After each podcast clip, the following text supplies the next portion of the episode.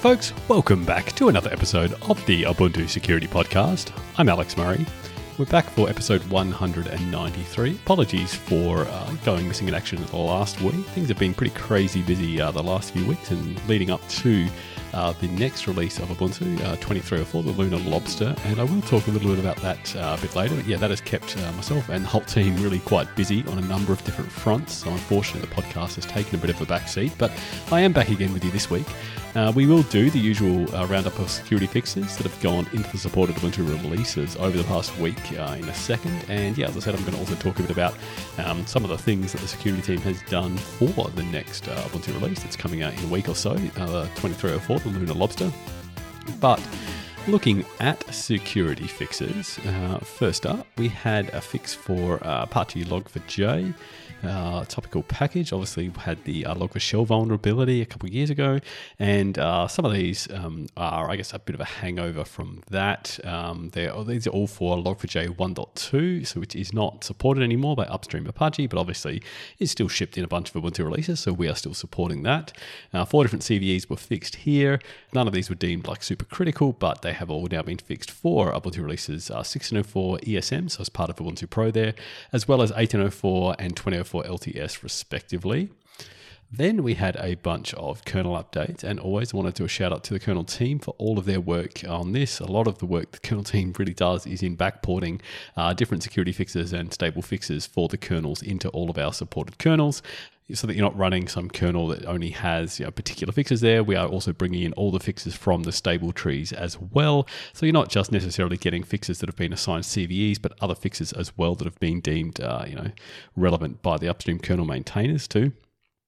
Uh, so the first of these, actually, I want to do a, a, bit of a shout out actually to one of our engineers, Rodrigo Zaiden, who published USN number 6000. Uh, so this was for uh, kernel for uh, Bluefield, which is NVIDIA platform. Uh, it's for Ubuntu release 2004 LTS, and it's based on the Upstream 5.4 kernel. Uh, the most high priority CVE here was one I've talked about in the last few episodes, actually, which is uh, a use after free in the upper level protocol could allow a local user to potentially get uh, code execution within your kernel, so escalate privileges to root. Um, yeah, as I say, it was USN number 6000. Uh, I actually went back and looked at uh, all the other uh, you know, thousandth USNs. Uh, number 5000 was actually also a kernel USN that was back in June 2021 by Steve Beattie, so only a couple years ago. And then two years before that, uh, 4000 was uh, Leo Barbosa on our team for CoroSync. That's one of the, packages that goes into OpenStack. then again, another kernel one for USN number four, 3000 that was actually actually for uh, trust the trusty kernel, um, so Ubuntu uh, 14.04, uh, which was the hardware enablement kernel backported from the Utopic Unicorn release, which you know doesn't live anymore, but there we go, and that was in June 2016 by John Johansen. Uh, two, USN 2000 was for Nova, the, another OpenStack component there in October 2013. So, you know, about three years earlier by Jamie Strandboge. Uh, USN 1000 was another kernel one, uh, which was October 2010. So, three years before that by Kees Cook. And USN number one was uh, against libpng in October 2004. So, six years by Matt Zimmerman. So, it's interesting, I guess, to see there. It took us uh, six years to get the first thousand USNs, but then uh, for the next few thousand, only every three years. And now we seem to be doing about a thousand USNs every two years. So certainly the rate of CVE fixes uh, and obviously USN publications going into Ubuntu has been uh, accelerating over the last few years. And as the team keeps growing, I expect to see that actually happening more and more. And it will be interesting, I guess, to try and do some more metrics over that uh, at some other time. But hey, you know, I digress. After that, actually, we had an update for another kernel uh, that was for uh, an AWS specific kernel for uh, 1604 ESM. That's a 4.4 based kernel.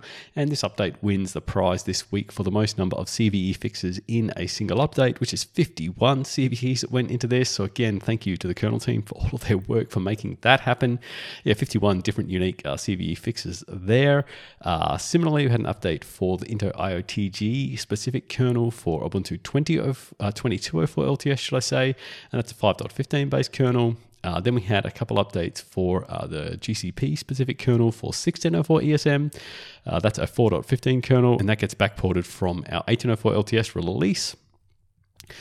Ah, and then uh, after that, so that's it for kernel updates. We had an update for Emacs. I actually mentioned Emacs uh, a few weeks ago uh, for another vulnerability. Uh, both of these are fixed in 1604 ESM, so part of Ubuntu Pro again there.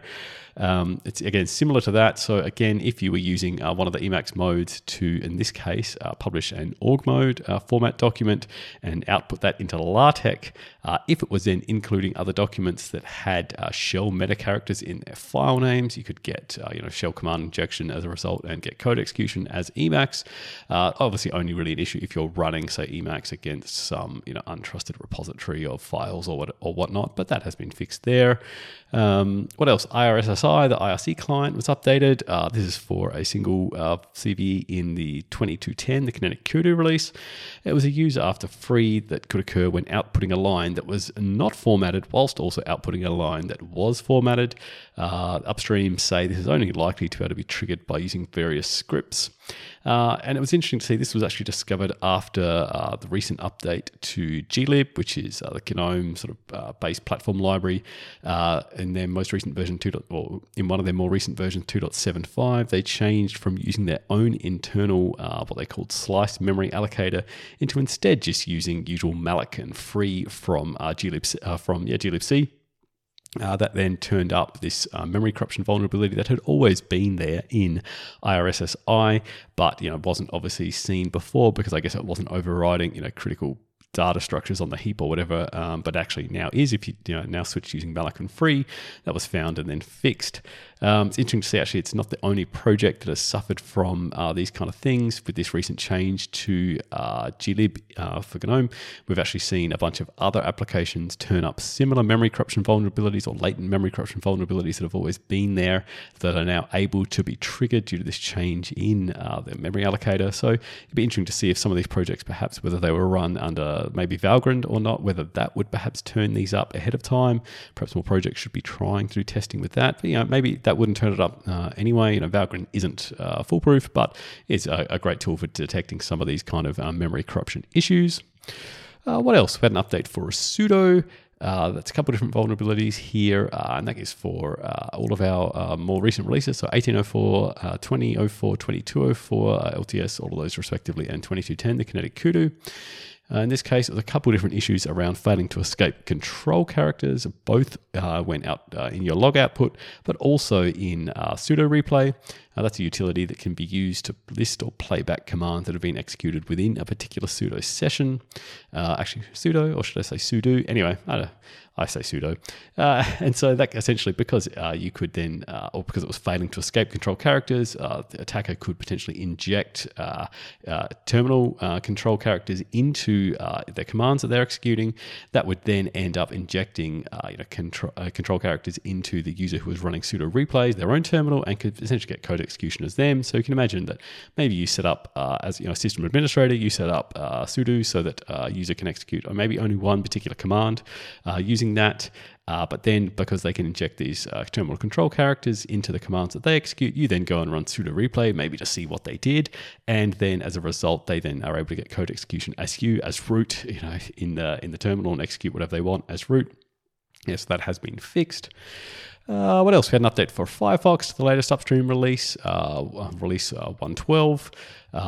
I thought it was interesting to see there was one Linux specific vulnerability listed there around the handling of downloaded uh, .desktop files. So .desktop files are kind of like the um, shortcut files or whatnot that are used to specify what a uh, binary should do when launched. You know, uh, essentially a way of launching a binary uh, from say GNOME Shell or whatever you're using as your desktop environment. Uh, it, it just specifies say you know the command to be executed and an icon for it and all that kind of stuff. In this case, it could allow uh, an attacker to get code execution as the user who was running Firefox. Uh, the upstream bug for this is still uh, private, so we can't see any more details than that. But uh, I was thinking about this, and I thought it's interesting to think about, uh, say, now that Firefox is a snap in our more recent Ubuntu releases, uh, that is confined by AppArmor by default, and so can only execute commands that are, it themselves within the Firefox snap or perhaps within the user's home directory already. Uh, and that then makes uh, exploitation of various things like this a fair bit harder because there's not so many lol bins lying around that you can go and uh, make use of uh, to do certain attacks like this. So, yeah, you know, hopefully that's a win for uh, the Firefox snap. And finally, we had an update for JSON Smart. Uh, a couple of different CVs here again for 1804, 2004, 2204 uh, LTS, and 2210. Uh, this is a small and fast JSON parser library for Java. Uh, a couple of different similar issues one in the handling of unclosed quotes, and the other in unclosed brackets. Both could essentially allow an attacker to cause uh, that to crash and therefore denial of service against uh, the application that's using JSON Smart you know, through whatever crafted input they've got. And that'll be fixed there. And that is it for the week in security updates. Okay, so the other thing I want to talk about this week is uh, the pending release of Ubuntu 2304, the Lunar Lobster. This cycle, the team has been very, really busy doing a heap of different uh, things.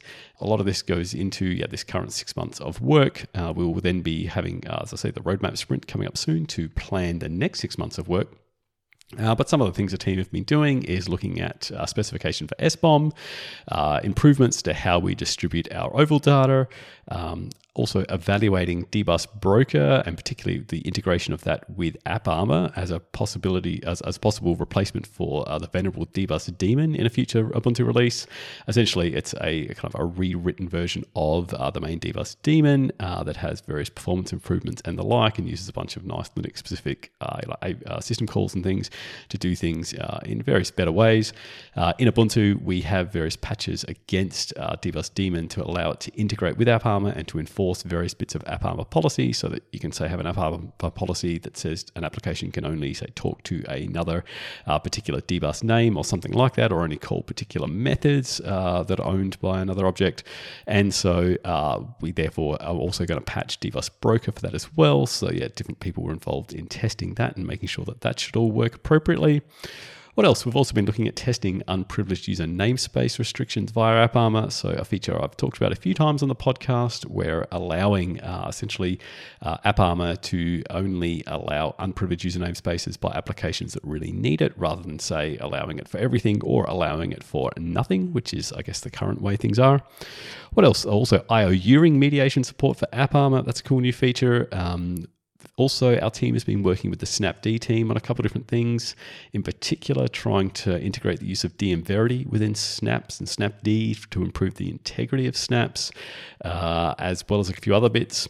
And then we've also the usual maintenance items that our team is always busy doing. Uh, that's things like all the normal CVE patching that you hear me talk about on this podcast every week, uh, plus a few other things that we don't often go on about, which is uh, the main inclusion review security reviews. So essentially doing security reviews of various packages that other teams want to now get into main and have be supported by uh, Canonical, and to make sure that essentially they're up to scratch from a security point of view.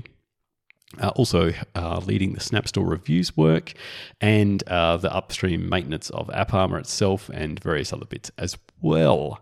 So, yeah, the team has been super busy. Uh, everyone's, I guess, really looking forward to the upcoming uh, engineering sprint that's happening after the product sprint to get together and, uh, you know, catch up again in person. But yeah, speaking of uh, the upcoming sprints, uh, the podcast will therefore be taking a few weeks break. Uh, I'm on leave next week, so the podcast won't be happening then. Plus, the following week is uh, the product roadmap sprint uh, that is essentially going to look at the last six months of work and review what's been done there, and then plan the next six months of work, which will be the 2310 cycle. Unknown what that release name will be. N N, so you know, N some adjective, N some animal. Who knows? Um, but yeah, that'll be interesting to see what comes out of that. Uh, but yeah, essentially, expect the podcast to be back probably the week ending the fifth of May with any luck. All right, and so that's it for uh, this week's episode. Thanks everyone for listening again for another week. If you want to get in contact with the team, you can always email us, security.ubuntu.com. We also hang out in the Ubuntu Security channel on libera.chat.